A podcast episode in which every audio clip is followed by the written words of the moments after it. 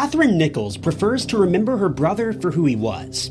Jim Duckett loved horses, and in his younger years, loved doing impersonations. Catherine says he was an amazing uncle to her children, but a thorn in her side as well, just like most younger siblings. He was also a great listener, but Catherine tries to forget the final memory that she has of her brother. When investigators found him tied to a chair in his bathroom, after being subjected to hours of real-life horror unlike anything you could ever imagine.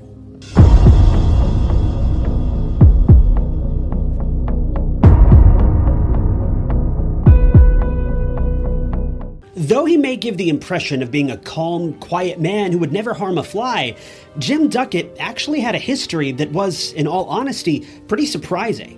Contrary to his outward appearance, Jim was a military veteran who received multiple decorations for his time serving for the United States. He was in active duty during the Desert Storm operations, but he was eventually forced to retire after he suffered an injury that made him no longer able to serve. He managed to recover from this for the most part, but his life was never truly the same. He eventually relocated to Germany, of all places, and became a crime scene investigator. Quite the change in career paths, but Jim was more than up to the task.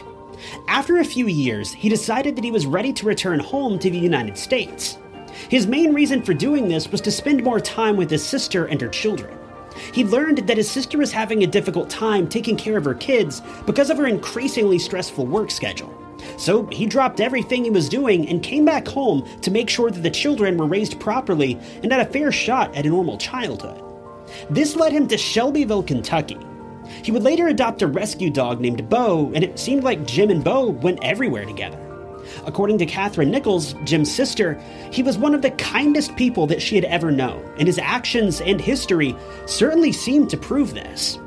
While Jim lived a fairly open and honest life, his sister says that in the months leading up to that fateful day, he became a bit withdrawn, and he'd begun acting strange. His personality seemed to have shifted a bit, turning this once outgoing and life-loving man into somewhat of a hermit, seemingly paranoid about the world around him. This began in the fall of two thousand eight. On Halloween of that same year, someone broke into Jim's house and ransacked the place. We don't know if he was home at the time, but considering he was a military veteran, it's probably safe to assume that he wasn't, or the perpetrators likely would have been caught or never made it out of the home alive, but neither of these things are true. The unknown criminals ended up making off with thousands of dollars of jewelry that Jim had lying around, and it doesn't seem like the police ever caught the thieves that were responsible. All of this only made Jim's paranoia worse, and his personality and kind nature only continued to dwindle from here. In fact, for several weeks leading up to this, Jim had discussed how he'd been thinking about moving. His sudden interest in changing towns was extremely odd. After all, he'd moved back to the U S to be closer to his family. So what could possibly make him want to uproot once again and leave his family behind? By November ninth of two thousand eight, Catherine had become suspicious about her brother and feared that something may have been terribly wrong. The two spoke every single day of their lives, but on this day, Jim had seemingly gone missing, vanished without so much as a call, a text, or a note. We don't know if it had been days or hours, but it was long enough that Catherine began to fear for his safety. It was unlike him to stay out of touch with everyone for such a long period of time, and no one had seen him leave his house in days. This was all taking place on a Sunday morning. Jim was a churchgoer, so Catherine decided to call a few of his friends at church, but all of them reported that he didn't show up for services that morning. For Catherine, this was the final straw. She headed out to his house to make sure that everything was okay. When she arrived at his house, she immediately noticed that his car wasn't in the driveway, which was yet another odd occurrence, as he didn't mention traveling or having any errands to run, and Catherine and Jim shared every detail of their lives up to this point. Catherine says that she walked all around his house that evening, but she didn't see anything out of the ordinary. There were no signs of a second break-in, nor any reason to believe that anything was wrong. She knocked, but there was no answer. She mentioned that she had a key to his house, but she decided not to go in because she didn't want her brother thinking that she didn't trust him or to barge in on him if he just wanted time to be left alone. She left a few minutes later, confused and baffled by what was going on, but she could have never guessed what lay just beyond his front door.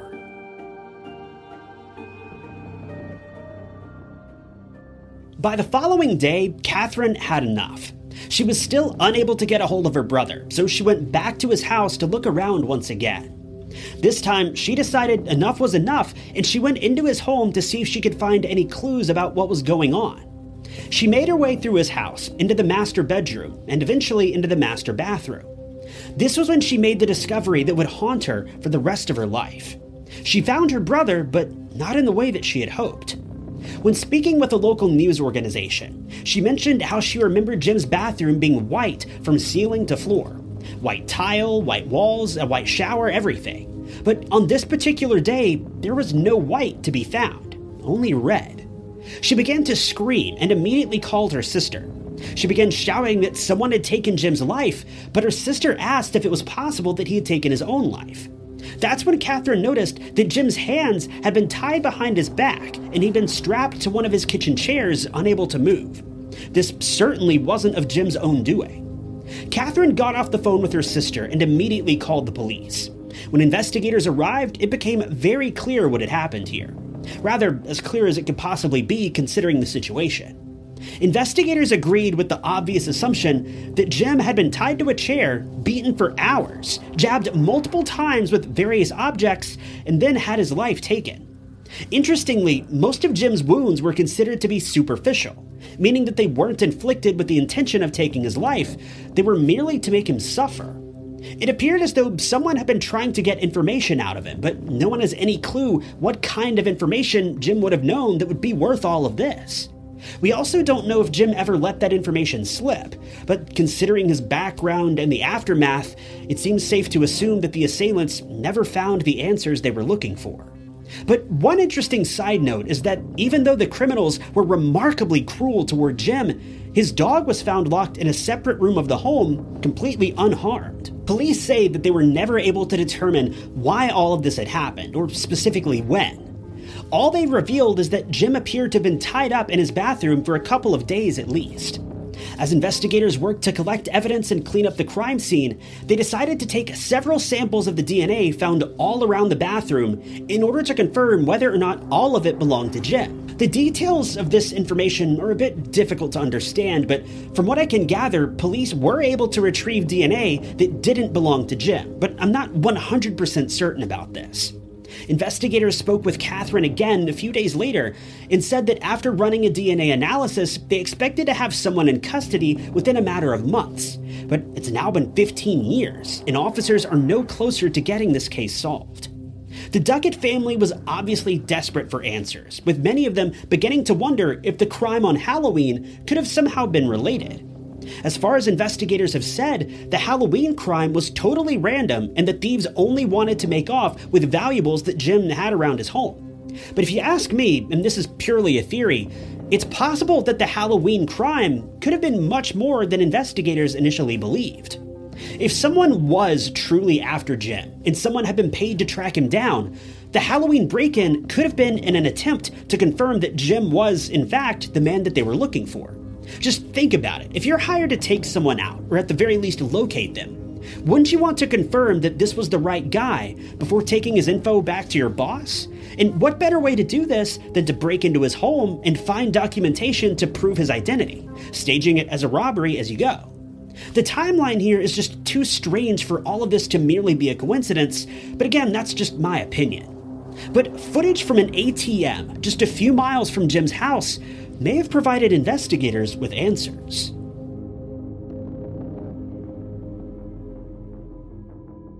Because of the way that Jim lost his life, police were obviously operating under the assumption that this was a targeted crime. Jim wasn't just a victim of a random act of violence. One of the lead detectives in the investigation has confirmed that they believe Jim was targeted, but they have no idea why. Was it because of his involvement in the military, or maybe even because of his time investigating crimes in Germany? No one can really say for sure. But police revealed an even more confusing bit of evidence that makes this case all the more strange and confusing. According to Catherine, officers told her that while the criminals were inside Jim's house, they stole his debit card. The only thing about this that's unclear is whether the first batch of criminals stole the card or the second batch stole the card, but the context here leads me to believe that it was likely the second batch that stole it, the batch that tied him to the chair. What's strange about this is that after the criminals had the card, they didn't just drive to the nearest A T M and drain the account. Instead, they stole Jim's truck and drove all the way out to Jim's personal bank to make the withdrawal. Mind you, according to Catherine, Jim lived out in the country, essentially in the middle of nowhere. There were dozens of banks that the criminals needed to pass up in order to make their way to Jim's personal bank. So there was clearly some significance to this location, but what that significance was is unknown. But here's the craziest part. One of the criminals was captured on C C T V at the bank. The bank's cameras were pointed directly at the criminal and were actively recording at the time of the A T M withdrawal. But the lens was messed up, so the footage proved to be useless. According to one of the bank managers, the camera had recently been taken apart for maintenance, but when it was put back together, the lens was improperly installed. This caused the footage to be extremely distorted, rendering it useless to investigators. This is yet another aspect of the case that seems just a bit too perfect to merely be a coincidence. It was almost as if the criminals knew about this specific bank and this specific camera. After all, judging by what detectives and Catherine have alluded to, the criminals didn't even try to conceal their identities in the footage. It was almost like they knew that the footage would be useless because the camera had been tampered with, or improperly maintained if you believe the official explanation. Regardless, as detectives continued to work the case, they were staying on the lookout for Jim's truck. A few days later, they managed to find it about five miles from Jim's home. They searched the truck for fingerprints and even took D N A samples, but nothing ever came of it. Investigators said that they have followed up on several leads after this, and that dozens of people have been interviewed, but there just isn't much evidence to go on. Why Jim was targeted and why this specific bank was used is unknown, but if you could imagine, things continued to get even more bizarre from here.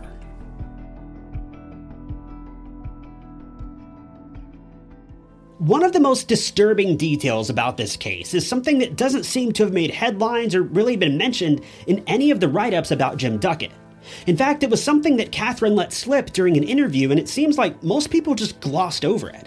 According to Catherine, Jim believed that he knew who broke into his house on Halloween, and Catherine says she believes, as I theorized a moment ago, that these individuals would have been the same ones who broke in again and took Jim's life. The only problem is that either no one is taking this accusation seriously, or the police just don't have enough evidence to secure a warrant, much less a conviction. I was only able to find one article where Catherine mentioned this, and it was only discussed for a brief moment, with no names being shared, though I imagine that was strictly for legal reasons. But the fact that this hasn't been discussed further is really concerning.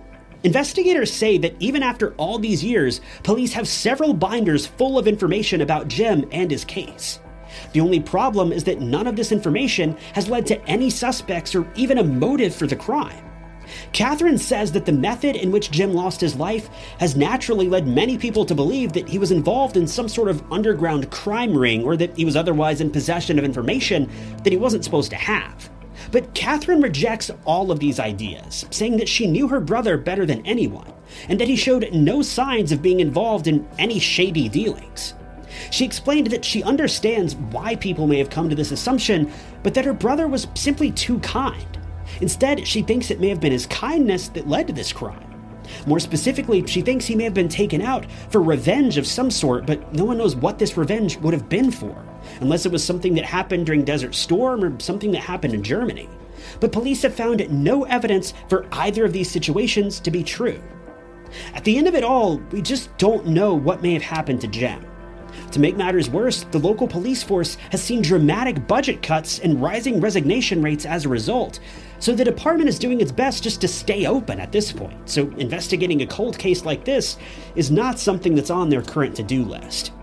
This means that, for the foreseeable future, the only realistic way of getting this case solved is by asking the public for help, asking you for help. So if you were in Shelbyville, Kentucky in November of two thousand eight and believe you may have seen something, anything, you're asked to contact the Kentucky State Police, Post twelve, at five oh two, two two seven, two two two one. Thanks for tuning in to another episode of True Crime Stories. If you want to see more cases like this, be sure to hit the like button and subscribe. If you'd like to support the channel, the best way you can do that is just by leaving a comment below, any comment at all. If you'd like to help out financially, you can click that blue join button below the video, or consider grabbing a True Crime Stories mug at ty notts dot com. But with that, my name is Ty Notts, and I'll catch you guys in the next video.